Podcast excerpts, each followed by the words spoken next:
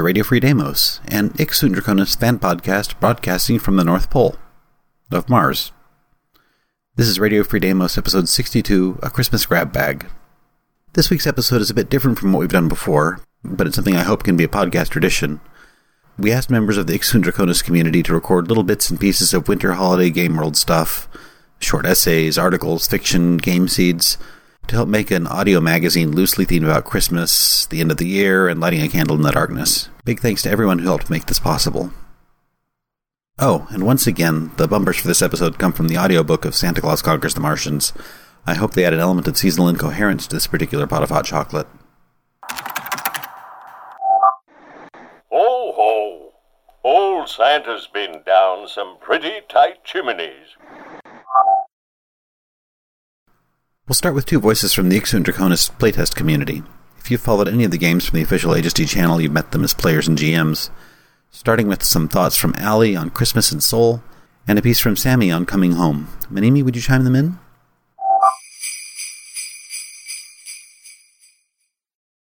Hello, my name's Ali. You may have seen me in past games run by uh, Severus or Cabrice, known as Sam, where I played such characters as Daydreamer, Bep, or Mindy. I'm here to tell you a little bit about what I think the HSD holidays would be like, and how they get to that point. There's always a challenge in trying to figure out how things will be in the future. Time itself has a great impact. You need only look how our treatment of holidays has changed over the last 50 years to see how things shift, let alone the 700 odd year time span of HSD. Species and cultural handover of Earth based humanity to its Martian Vector successor only complicates this further. You could argue many things. Would the Vector's creators on Mars try and preserve their holidays and hand them down? Already by this point, our holidays may have changed through simple passage of time. Perhaps by this point, Christmas has lost most of its religious tones, as it seems to be happening gradually in modern times. Perhaps the largely scientific minds dealing with the newborn vectors will try and abandon that entirely. Or, perhaps they'll revitalize it, just to give this new race some fairy tale magic in their lives. There's a countless amount of could be's, maybes, and perhapses. Uh, so many scenarios that could alter this situation in any way. So, in the end, I'd say do what you want. Most every scenario can be logically argued, which means ultimately, near all are equally sound. Now that we've established that any method is acceptable, by my thinking at least, perhaps I could go into how I'd do it. First off, I'm a big believer in things remaining yet altering over time. Whether through interference such as ancient pagan holidays being adapted by Christianity, or the more natural progression over time, such as the slow loss of those religious uh, inferences of the said same holidays. That being said, I'd probably have a winter festival in my HSD games. Given the corporate dystopian nature of it, it feels only natural to enhance the focus on gift giving, of buying products for others that already exist in Christmas now. I personally think that human vector relations would have had more of a focus on the morality and giving aspects, rather than the fables of a fat jolly man journeying from the North Pole to bring presents down your chimney. Young inquiring minds in the scientific environment, such as the newborn vectors in the human labs, would start poking holes in that very quickly. What stories that would be told, I can see being forgotten over time. So, a corporate holiday with the emphasis of gift giving to bring joy the, to the winter months. Except we have planets with different biospheres and different yearly rotations. It's easy enough to imagine them setting the holidays by their own calendar, but what of planets such as Mercury? It's hard to imagine the dawn and dusk march paying attention to the concept of seasons when they don't really exist on that planet. The same could be said for Europa. What about ship-based or station families? No winter on stations unless artificially created, and I honestly don't see stations dropping station temperature for a few months just for the concept of a festival, nor factors used to the conveniences of regulated temperatures wanting that. So perhaps there would be less emphasis on the seasonal cycle. It's no longer the remnants of winter solstice holiday, but now the remnants of a gift giving holiday. Time of year be damned. For the sake of player enjoyment, I'd likely still set this in the winter months on what planets have them, but that'd largely, by, largely be a coincidence in my Vector society. Each planet would likely end up adopting its own quirks and traditions, might even have their own names for the holiday. Stations could be based on the calendar of their closest planet, or what their populace originates from in its majority, or simply the Martian cycle. So that covers what I do with Christmas. But I don't see HSD just having our holidays adapted. Holidays make money, and what's one thing what the corps love above anything else? I can see each planet, each corp town, even having its own vast array of major, minor, and micro holidays throughout the year. If you really wanted to play it up, exaggerate a bit, you might have a hard time finding a day where there isn't some kind of holiday going on, whether they go observed or not. Happy Lateral Feline Day. Remember to bring in your fe- feline lateral friend to Burgers offering for a 5% discount and an exclusive collector's pin for only 10 credits. Remember to come in this weekend for our post-sponsored Fight Burger to celebrate Flexania, the holiday to recognize all the advances in genetic muscle improvement. Next Tuesday celebrates last year's grand reopening of the local Generico branch. Remember to bring in last year's defective launch model to get 50% off the new BEP unit. Just continue like that. Go, new holiday, new place. Have fun with it. Uh, so to wrap up this rambling, yeah, do include holidays in your setting.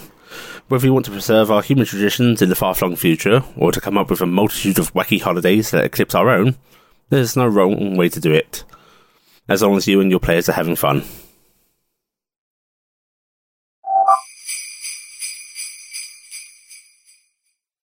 Hi, I was asked to uh, give my input on the uh, Hic Sunt Dracones uh, end of year celebrations, holidays, uh, whatnot. Um, I was Sammy Cadbury, Ursula Caldwell in uh, many of uh, Pierce Fraser's games and some of my own that I ran for testing and such like that. So um, I'm just going to give my little bit of input and my little bit of insight of what I'd like to see or what I would probably do in my own games.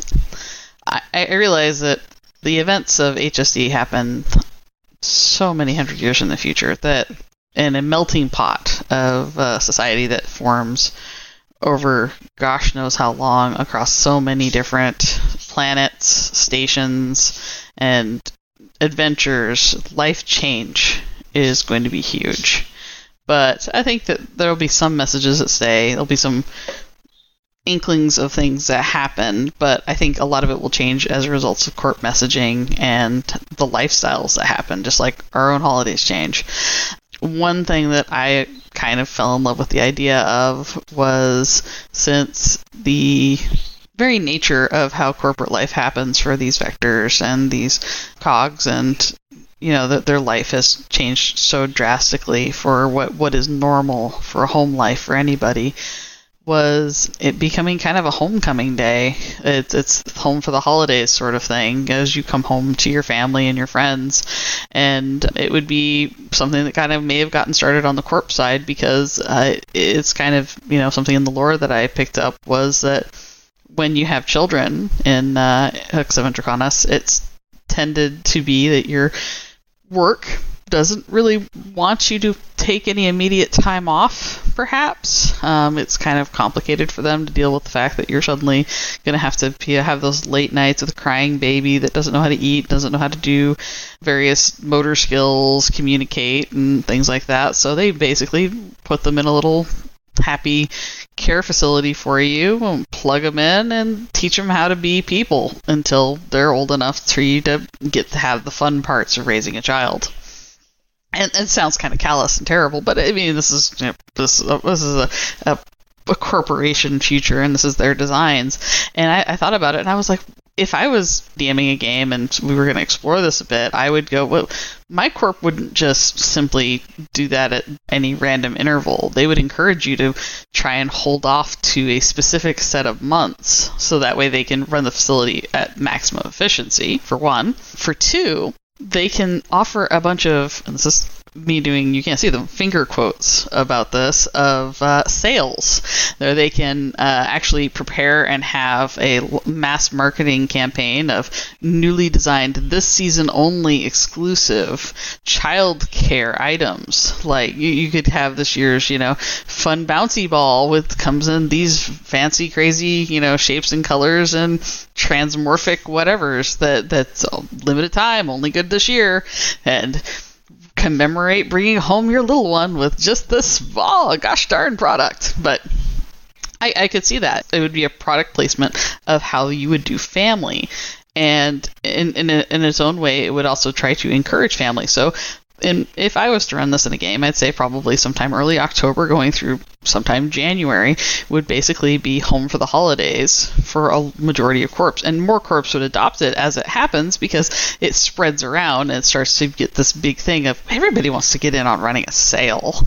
I mean, it, and sales were like such a big thing for the humans back in the day. I mean, it was one thing they did across pretty much all their different religions and types and beliefs is the sales. So, I mean, I could see that kind of being a thing. So they'll, they'll run a sale they'll market a whole bunch of events or items and things like that you can get for home for the holidays. And then it carries on each year after you've brought home your adorable little bundle of joy because you commemorate them becoming part of your family.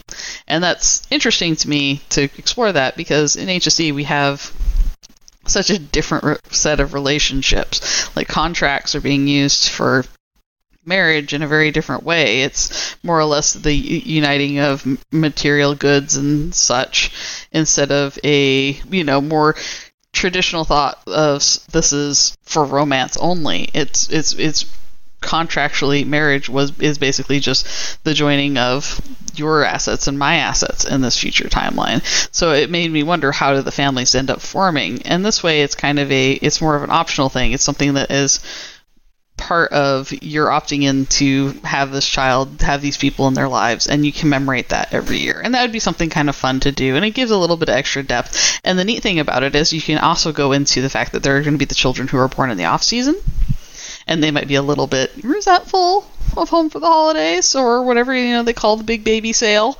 Um, there's also going to be the blips because you're a designer child. You probably don't necessarily fall during the three to four winter months that they've decided that you know children come out and your your relationship with your quote parents might not be the same as the relationship other vector children might have with theirs.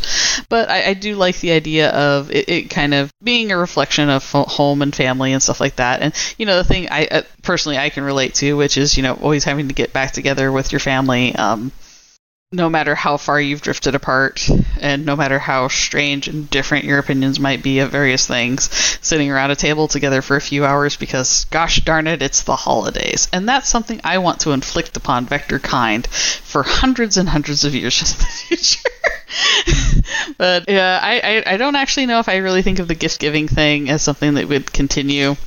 Uh, maybe it would be something for spoiling your progeny, sort of thing, but I'm not sure if, if it quite fits as a global thing, but I, I, I, think a lot of the different religious takes would be so watered down and spread thin over so many different corners of the world that it, it would change drastically. But so basically, my thoughts are in the future, look forward to the corporation deciding on an amazing sale day when you and your family can partake in celebrating the sale day that you came home. Happy holidays, everybody. Ho, ho, ho, ho! Turn around. Very well made, too. A couple of adventure seeds and encounters now. Tygon, an HSD playtester and guide, joins me in Voltaire Station to talk about Black Friday, and a short piece on Frostival, adapted from the Radio Free Deimos HSD Codex. Manimi?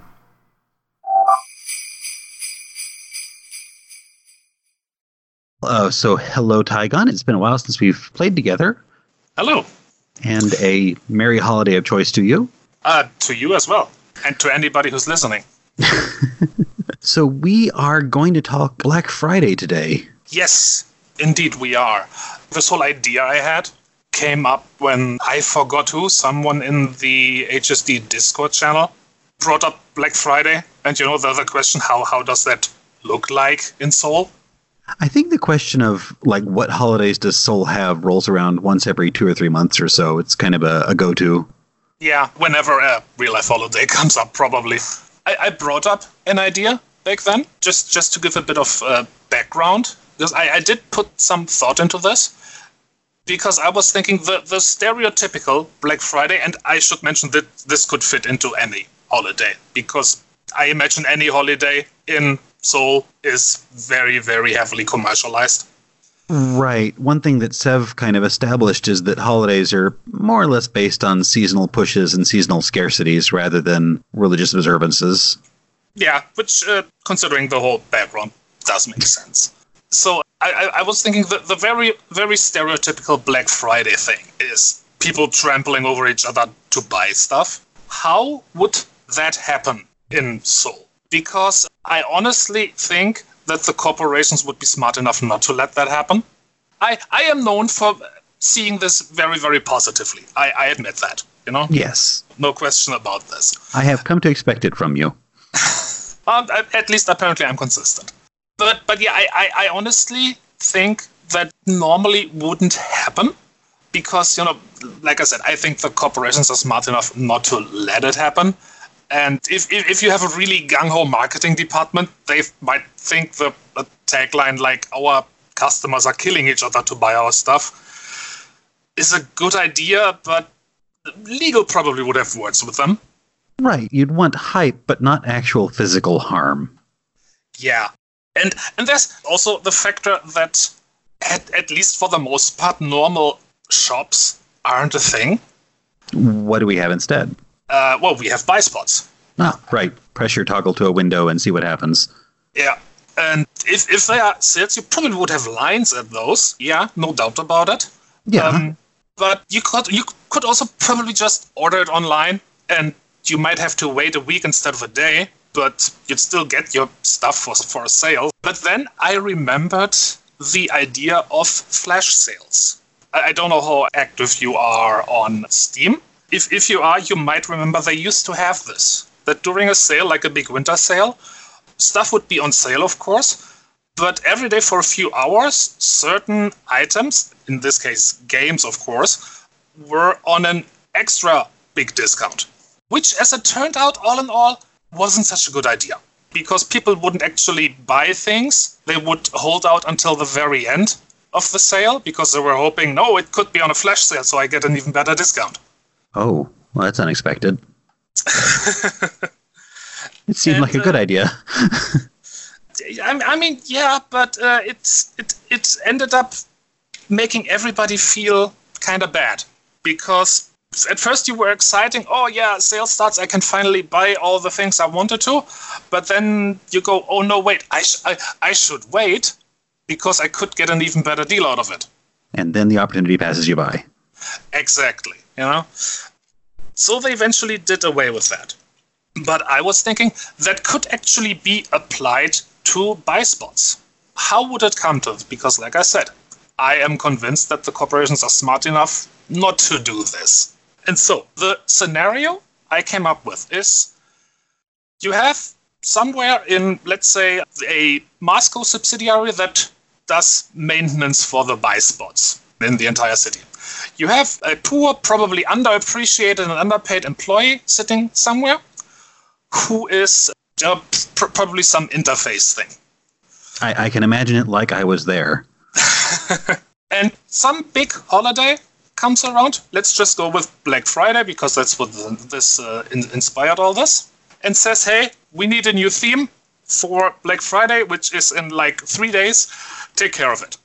I mean, he, he or she. Let's let's not assume anything here. Of of course, does this. You know, probably not happy about it because very short deadline, a lot of work. Maybe they had time off scheduled and they have to cancel that now. Yeah. But during their work, they discover that with all the permissions they have been given to actually do the do this work, they can actually have some limited authority to set sales. And so they get this idea of, you know, basically flash sales. That at random times and random buy spots in the city, things will get an even greater discount for a limited amount of time. And they're just probably thinking, hey, this is going to be awesome. People will discover this and they're going to be happy that they're getting an even better deal. And it would be like a little Easter egg hunt. I feel like there's a but here somewhere. But you, you're completely right. There's a, there's, a, there's a very big but here. Because they, they, they have this great idea, or what they think is a great idea. They're obviously not telling anybody, they just implement it. They do this and people discover it. But in an age that's even more connected than our real age, within probably moments, everybody knows about this. And now everybody goes out and searches. Now, where is the buy spot where we can get the great deal? Now, chaos ensues. Whole lot of buzz all at once. Yeah.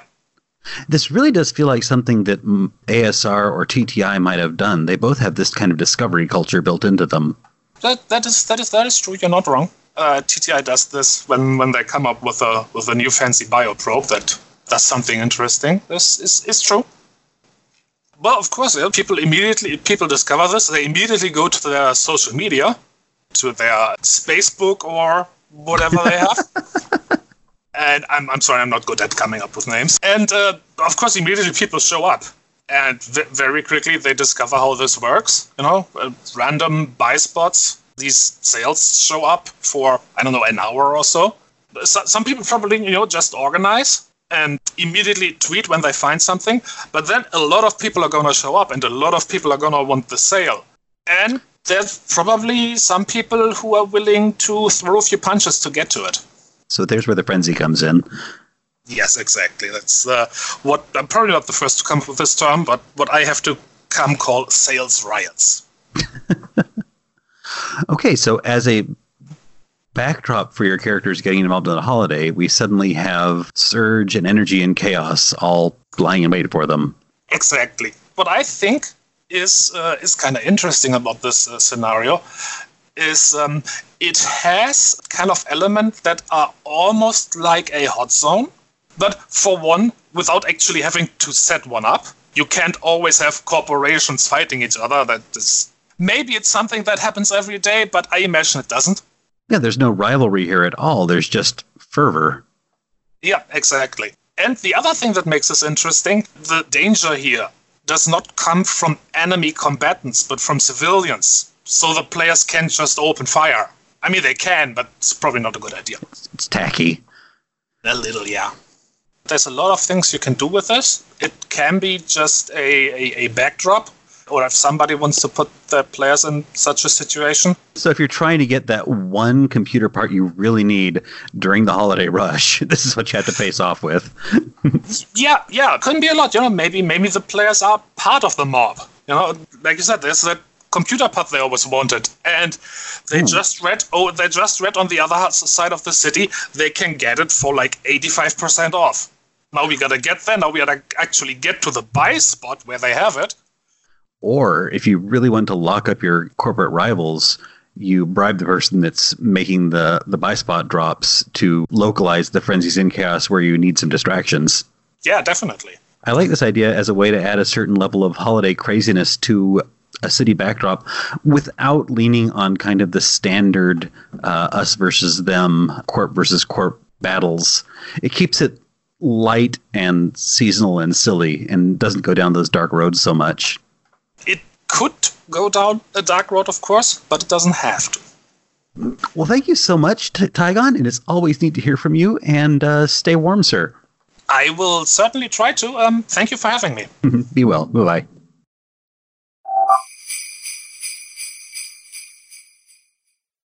The celebration of Frostival is one of Sol's oldest holidays, continuing apparently without a miss to Old Terra. But if you don't hail from ASR, you may have missed it. It's kind of a Solnet thing. The growth of internet culture was a big turning point in Terran history. After years of communities that were defined by place, by the middle of the 21st century, anyone could participate in a shared hallucination of togetherness, even if they were a thousand miles apart.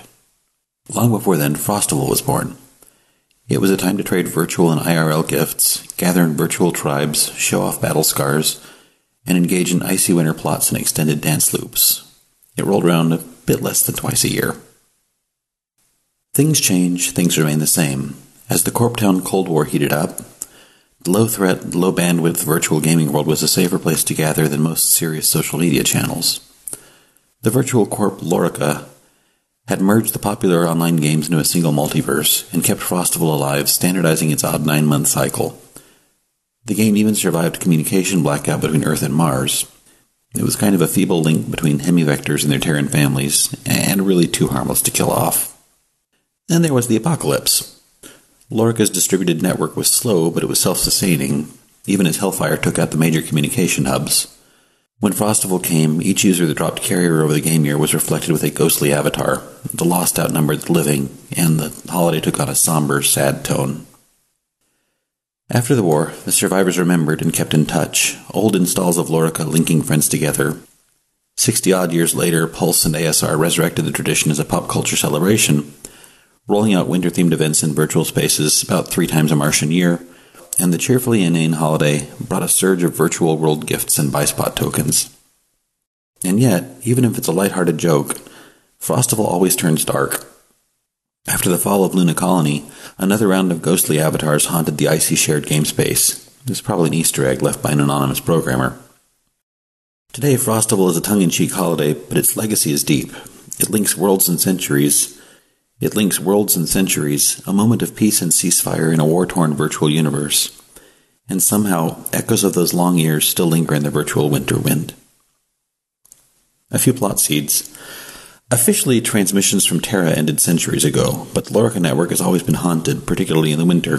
Less so now after the Ruby Sea spread across Terra but it was never entirely silenced. Glitches and ghosts from Terra tend to invade the system around Frostival. They rarely interact beyond stock NPC responses and outdated dance loops, sometimes referencing memes that predate Solnet by a century or more. ASR says it's a feature, not a bug, but no one has really confessed to coding that one yet. Solnet is full of net legends and strange rumors. One big one concerns the purge of the old Lorica network, in AE 50 or so, the emerging ASR Corporation went through huge pains to wipe out the original shared world system, even sending hunter killer bots through Solnet. The year 50 purge is still a running joke, one that's tangled up in a web of ancient conspiracies. There are still a few recordings of game streams from the moment Hydra was released. The Lorica system glitched massively that day, unleashing a number of quest only disaster scenarios, laying out virtual devastation without regard to character level, lethality preference settings, or world theming. And significantly, these ancient logs suggest that these apocalyptic errors occurred at the same time. Now, that's a trick when there's a 5 or 10 minute latency between Terra and Mars. Now, no living vector witnessed this. Hoaxes happen, sure. But the idea that a tendril of a malicious AI accidentally invaded a game world that was a live link between two planets is a compelling story. Thankfully, Lorica 1.0 has been purged, and no corporation in their right mind would archive a copy of a game that might or might not contain a world killing virus. Right? Some major themes of Frostival humor. It's a big joke. It's a fake holiday in a fake world, not even tied to a planet anymore. In a sense, it's the ultimate commercial holiday. History.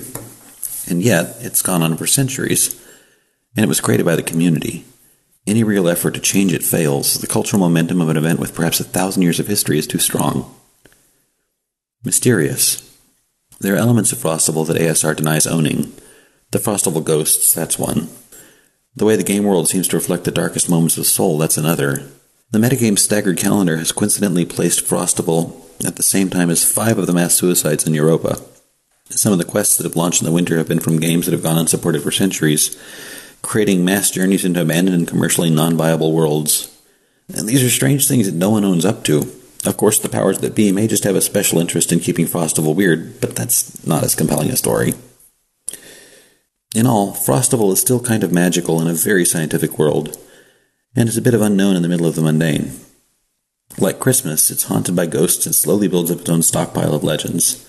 There's just enough mystery surrounding the holiday to be worth believing in. Where are they? Drifting around in space with the rest of the space junk. So, if you're not much of a fan of the three guys on a couch style of podcast, skip the next 7 minutes 30 seconds or so. The Radio Free Deimos hosts get together for what we'll generously call an unstructured conversation about a Christmas themed minicorp. Mini me, uh, restore Let's Build a Snow Corp from recycle files and play. I'm going to go warm up my space wassail. So, this little bit I think we're going to call uh, Would You Like to Build a Snow Corp? It's oh, don't sigh at me. oh, I'm gonna sigh. You married into the bad puns years ago. So it's definitely the season for something. We're not sure which, but consensus is that 750 AE has some very commercial holidays, and we are going to have a brief discussion about the possibility of a Christmas and holiday mini corp. Don't get all excited. So I guess uh, important things first. Uh, what are we going to call this beast? Any ideas? I'm floating WAS LTD. No, North Star. North. Oh, that's that's better. Yeah, I'll go with that. but definitely, the logo sells itself. Yeah. So let's see. We are uh, we threw we threw this around in our like private little developer chat for the podcast as a thing that almost certainly exists somewhere in Sol already. I'm thinking it might be a Lumen subsidiary because Santa has that whole faster than light thing happening already. Uh, it's difficult to be across all of Sol in no time at all. So I think this might be a whimsical spin-off, uh, and therefore sets up a logical opposition to Mars Co 2, which might be usefully played down the road. Or Santa has really good marketing. Santa does have really good marketing, but still the money has to come from somewhere because that's a lot of presents. Uh, Capture their hearts straight to the wallet. Capture their hearts and experiment with them would be something else entirely. yeah. Ho ho, children, Santa's coming. Get the vitae. Corporate mascots. The obvious choice would be someone in a big red suit. I want to kind of steer away from there. I thought the obvious choice would be reindeer. Eight, eight, eight of them. Or the, or the holiday blip. No, I want to get back to what? The holiday blip. That's that's very It's general, Like, the, sir. like the, the, the lesson of Rudolph is that remember, your hideous deformity is, is okay if it's seasonally appropriate or useful. so you're like half reindeer, half tree, sort of pine scented. I want to go back to eight tiny reindeer. I'm really more comfortable with this. It's good that the micros are getting work. Clean, Okay. hairless, and ugly, but with a really big heart. Wait, no, no, that's horrible. no, my my mascot is just is is three guys. Uh, it's not really very well fleshed out, but I think that the basic message of the three ghosts of Christmas is going to be the the single thing that lingers furthest into uh, 700 AE, much longer than any actual religious story because it's on every single program and sitcom that has ever been recorded. So we've got the past and the present, but never can find that third guy. Well, that's because you're not moving fast enough. Lumen can help. Well, see, now I'm, I'm coming back to the enormous heart that grew three sizes and now has to be shocked into action again once every five minutes by an No. incredibly powerful pacemaker. I think you're really making this much darker than it needs to be. Oh, was that not the idea? Christmas is not a dystopian world, sir. It's joyful. It's the winter But solstice. this is corporate Christmas. Well, yeah, okay, fine. Having Lumen take an opposition to Marsco over the whole Christmas holiday would be kind of useful because then they could say that they're, you know, against crass commercialism and are for some weird, strange robot fox definition of holiday cheer. TM. I don't know. But all the corps say that. Yeah, I know that. But they legitimately might be out to destabilize Marsco. That's the good But point. we mean it. I guess Lumen for the holidays. foxes are the official pumpkin spice animal. no. What? Yeah, yes. Foxes are pumpkin spice dogs. I didn't make this up. I can't argue with that. I don't. Where are you? I mean, someone else made it up. okay. Um, You can't make it up first. right, I couldn't make it up first. primary skill pilot. No expression. Okay, if you're going with the Santa, Well, if you're going with the trans light speed thing as a main corporate thrust, then yes. Uh, if you're going for seasonal, or is it stealth? Long haul trucker. yeah. But if you're taking more like the Kris Kringle cup pot cocoa sort of approach, then Sa- Santa is not crossing the sky, leaving a red and green sonic rainbow behind him. So now we're into infiltration specialist. I was going for milk and cookies. I really don't understand where you people are coming from these days. Security bypass engineer. Okay, so we've established that Christmas is all about espionage. Locks don't stop Santa. Santa leaves something everywhere he goes, but don't worry, there's a vaccine.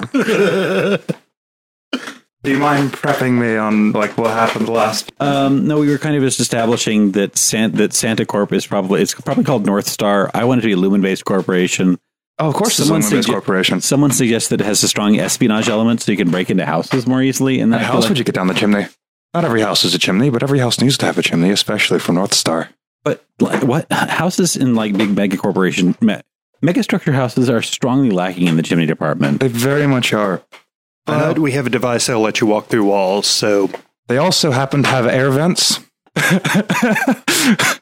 Okay, so Santa Santa uses stealth units to break through walls to give well to sell presents to quote good unquote little boys and girls. Although we've never been able to establish what good and bad is in this universe. no, he totally leaves the presents. He, he, he, he leaves them for free. If you don't want them, you just have to return them within two weeks. Oh, oh, okay. So it's like then, the then you won't be billed. Santa record company. I do like the uh, red and green Christmas. The red and green trim on the uh, spaceships is really cute, and the uh, the jingle sound is nice. that's what it was. The no clip system. Oh, is that what they call it? Yes. Oh, The one that lets Santa phase through walls. Yes. Does it cover the giant bag of treats? As long as the wall that you're facing through is a 3D printed wall, yeah, you w- walk right through it. Oh, okay. what happens if it's not a 3D printed wall? You run into it. Oh, Oh, there goes Santa. I mean, this is a Lumen Santa we're talking about. He might just go through the wall anyway, but with a very nice Santa shaped hole. That's not Lumen, that's Coyote from the Roadrunner cartoons. okay, this this conversation is clearly circling the sink again. Yes. I mean, the other option is to be a TTI Santa, because that allows a completely different way of being in every household in the same night. True, you just like resonate throughout the entire cosmos and then illuminate people's Christmas scenes with, with your presence. And while not every, every house has a chimney, every house does have a small fusion reactor, which is also a way of getting in that nobody expects. The stockings were hung by the chimney in perfect par- parallel precision, according to the crystal matrices that were established long ago. The stockings arranged themselves by the With a cute little chirping noise. But the stockings arrange themselves as well as the chimney in your wall. the stockings arrange themselves by the chimney with care, and then they ate the dog. the fireplace has these huge fangs. It's like a mimic from D and D. Why do we go here? Okay. Do the stockings stop arranging themselves after Christmas? Well, yeah, like two, Hopefully. two weeks after, like by New Year's, you're supposed to be finished with this stuff. You just keep washing them until they don't come back. Just die in a pool of lint. Okay. On that note,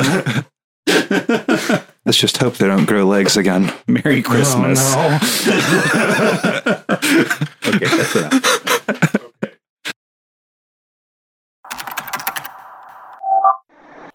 Information is fed into their minds in a constant stream. Two solo pieces from Radio Free Demos hosts now uh, fiction from Ashtar and some thoughts from Wines. Ashtar's piece we'll call Santa Hamburgers, and from Wines, his own thoughts on coming home, more literally than metaphorically. Incidentally, Wines uses the word megacity a fair number of times. We're thinking of megastructures here. Actually, he says he's thinking about 40k.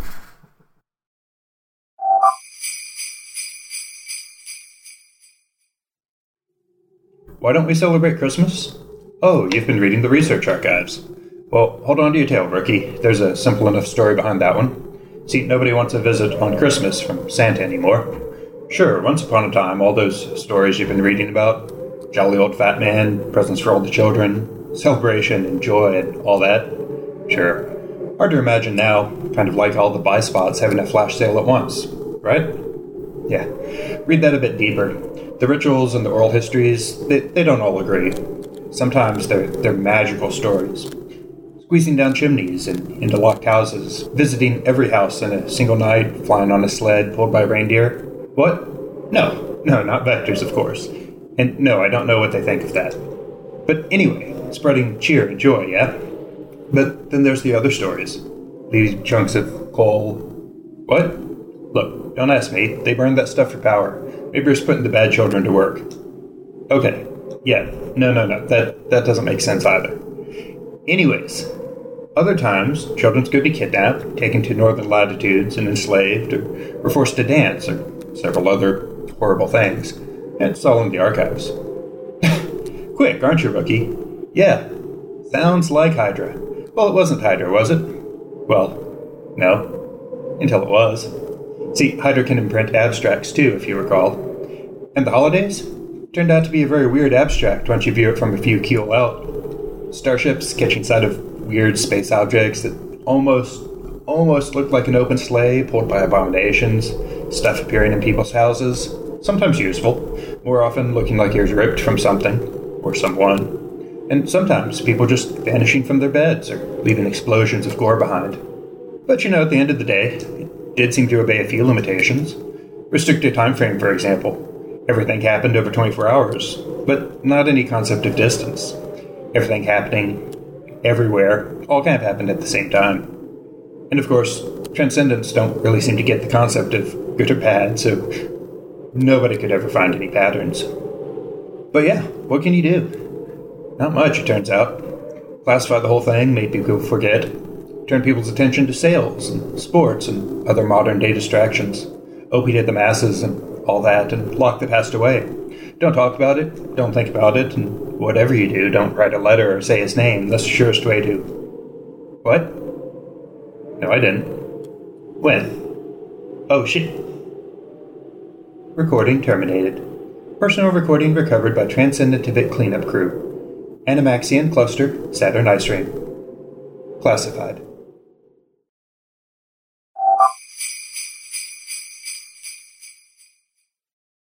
Hi, Wines here.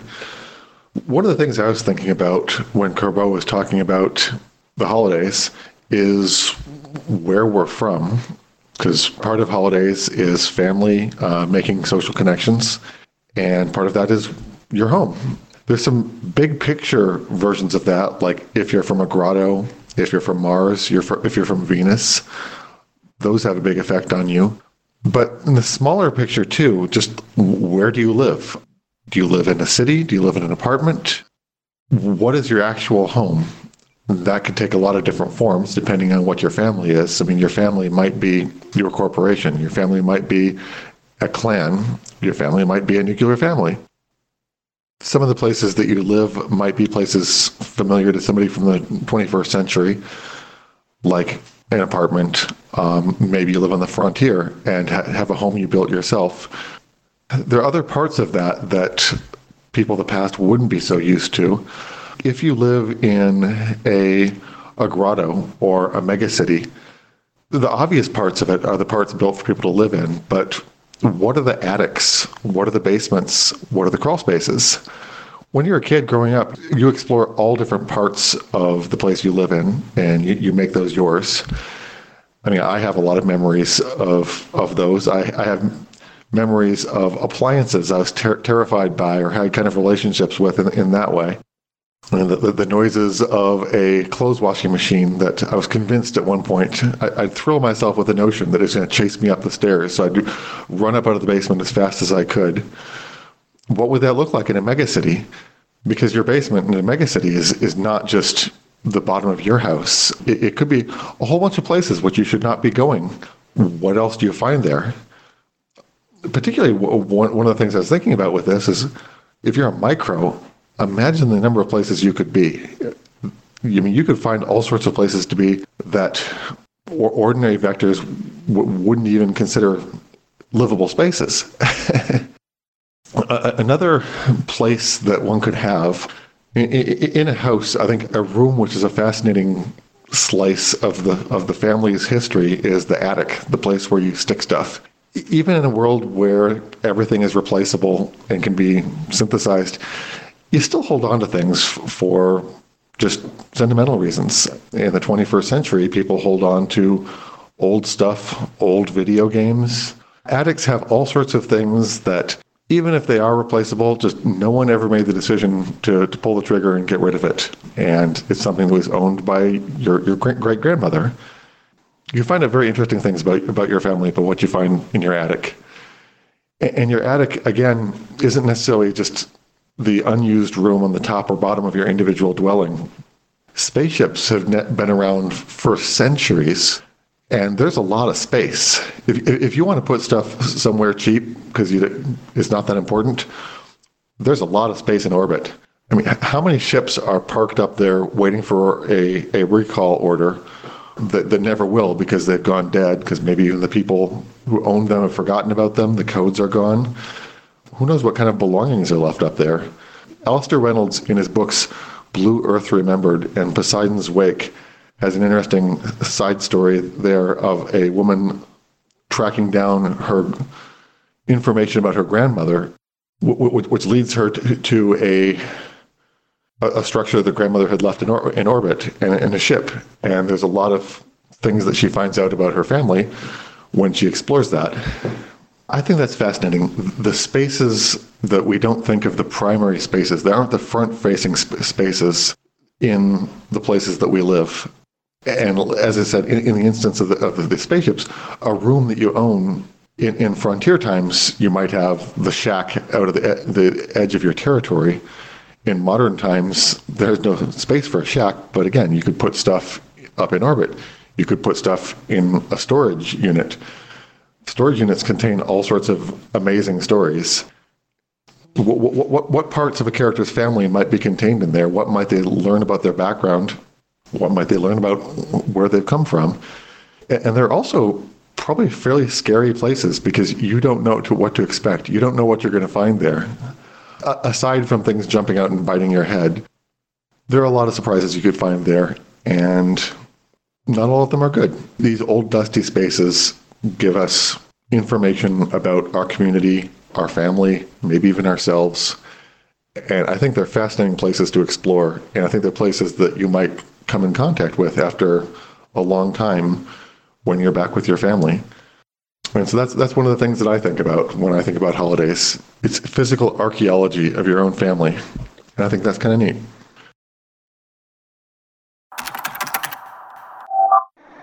Now I have a riddle. What's soft and round, and you put it on the end of a stick and toast it in the fire, and it's green? One of my personal interests, which I don't get to indulge in very often in our fandom, is religious studies and Christian folklore. So I love chatting with Navy Mongoose, who wrote a piece on Good Friday for our HSD Content Archive last Easter. Or last Good Friday. Two pieces to close the holiday season with. Navy Mongoose talks about keeping faith in a secular cosmos with candles. And finally, my puppy Heath has become our unofficial and unhelpful fifth host over the year. He and my sister Angelica join me for A Candle for Mars Co. And from all the hosts, including Heath, we wish you a year of community, post scarcity, lots of critical successes in life and at the table, and as few dystopian elements as possible. Merry holiday of choice, and even though it brings us one step closer to the nuclear annihilation of the species, the happiest of New Years. And thanks.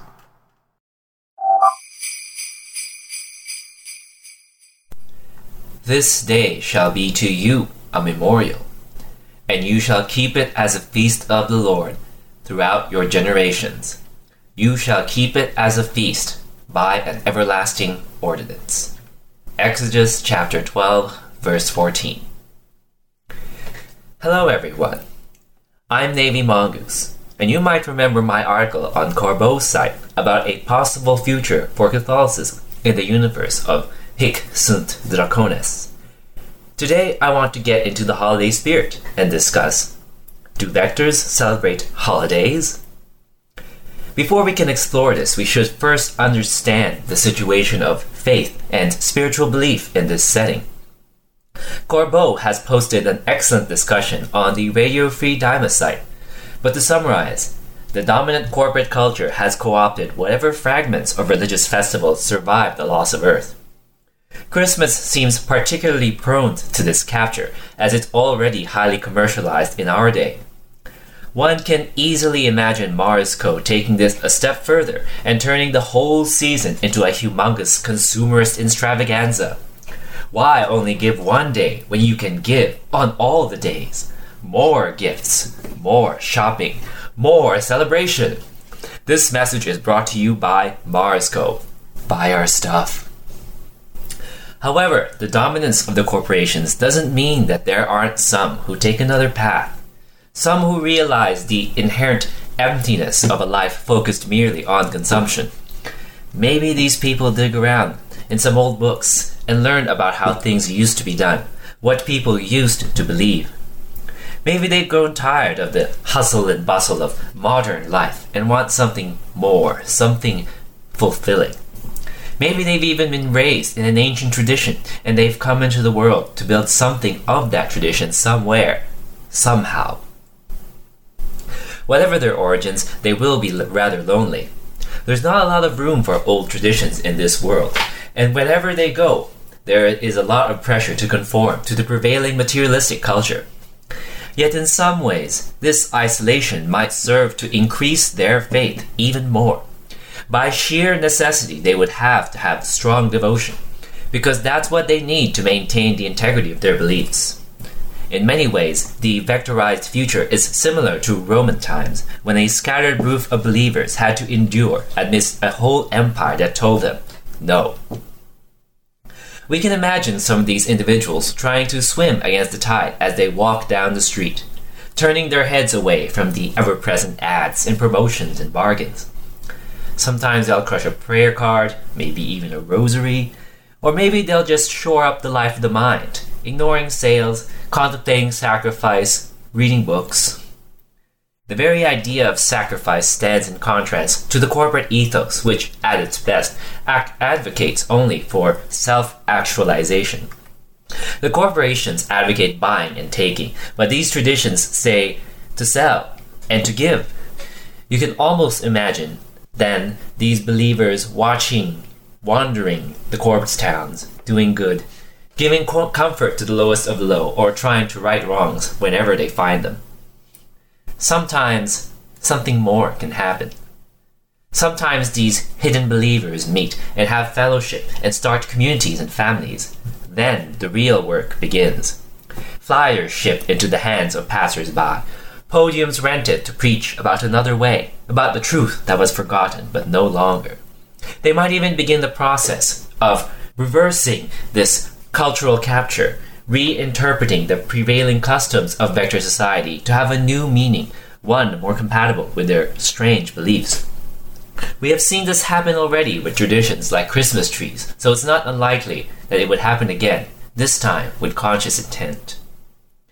Even as they develop more complex expressions of faith and absorb new practices and customs, these believers would persist in the core of their practices the steadfast knowledge in the divinity that cares for each and every one of them and promises to protect them if they do but one thing and believe.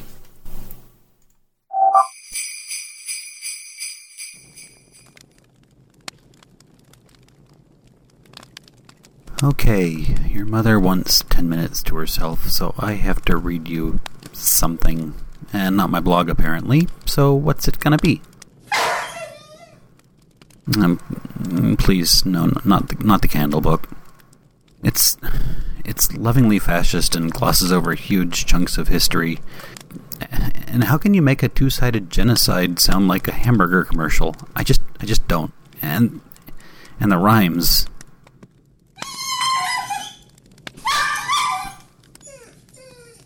Look, anything else, just not not the candle book. Count the bunnies. The PG has a new power suit. Everybody's a people, even blips. Uh, the, rhymes, they're so bad. Like, why do that to iambic quadrimeter? And I don't even want to talk about the scansion.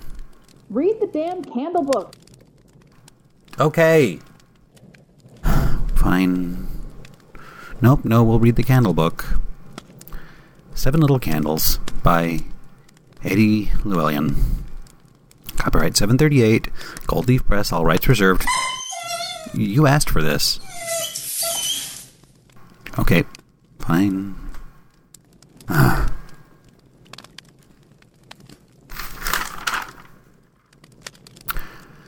From world to world our people spread, the planets jewels of blue and red that circle in the night. But for the distant world of Earth, so long ago that gave us birth, oh look, poetic enjambment, we light these little flames tonight. Seven lights remind us of the centuries gone by, of friends long years departed, the debts we cannot hope repay, the gift of our beginning, tiny flames to celebrate Unification Day. Ugh. The gold light burns for a creature made, not born, both animal and man, partly human yet a world apart, the Sphinx whose roar would change the world. The more would come, she was the first, a human face, a lion heart. And there she is there, the Sphinx, it's just like on the building. And all the animal people, they're a lot like you, yes they are. Their forms were new, but not so strange. To care, to wait, to wag, to serve. To walk with humans were they made, with vector shapes and gentle hearts. The gold flame shines for these creatures too. Love shines bright, and burns and fades. Next we light a candle blue. Remembering our distant friends who looked beneath the fur to find that cats and dogs and humans shared their joy, their love, their world. Perhaps being human was a state of mind. And the animal people and the humans all hold hands, and this is probably the only time this has ever happened.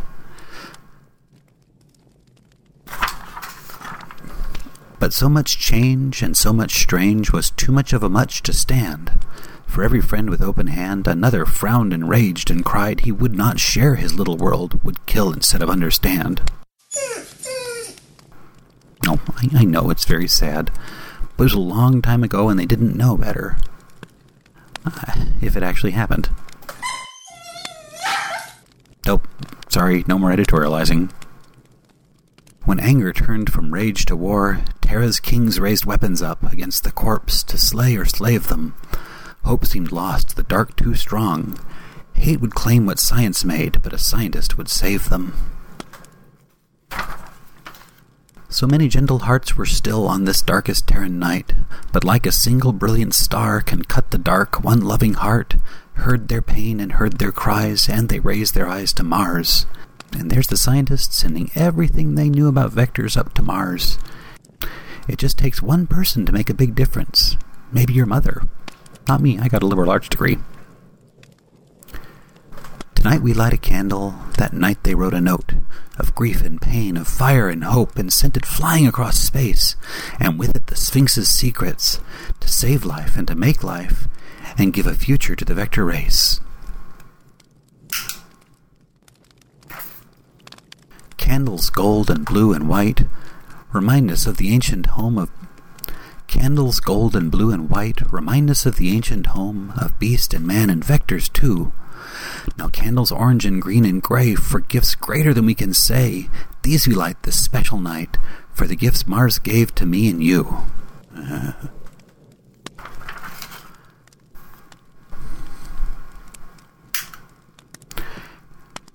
gifts of food and plenty, gifts pulled from the earth.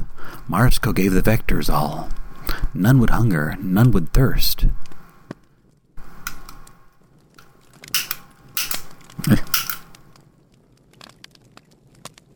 gifts of science, making, building, Marsco gave the vectors all, and all their needs fulfilling.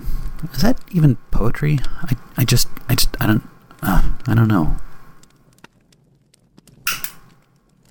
The candle orange now joins the glow, the greatest gifts Mars could bestow gifts of freedom, gifts of hope, gifts of each other to embrace, a tribe, a name, the vector race. Marsco gave the vectors all. Marsco gave the vectors all.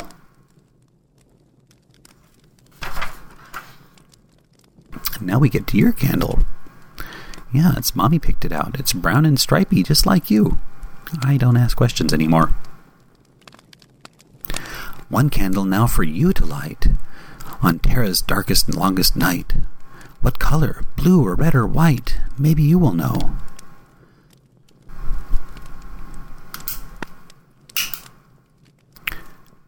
Six candles light our dusty past. This last one shines for you at last, for your tomorrow coming fast. And these candles all aglow tell the story of our years, of light and darkness, hope from fear of freedoms bought with prices dear, and how far we've come, and how far we'll go. Okay. Do you think you're going to sleep for a while? No? Well, that's probably mom's problem, isn't it?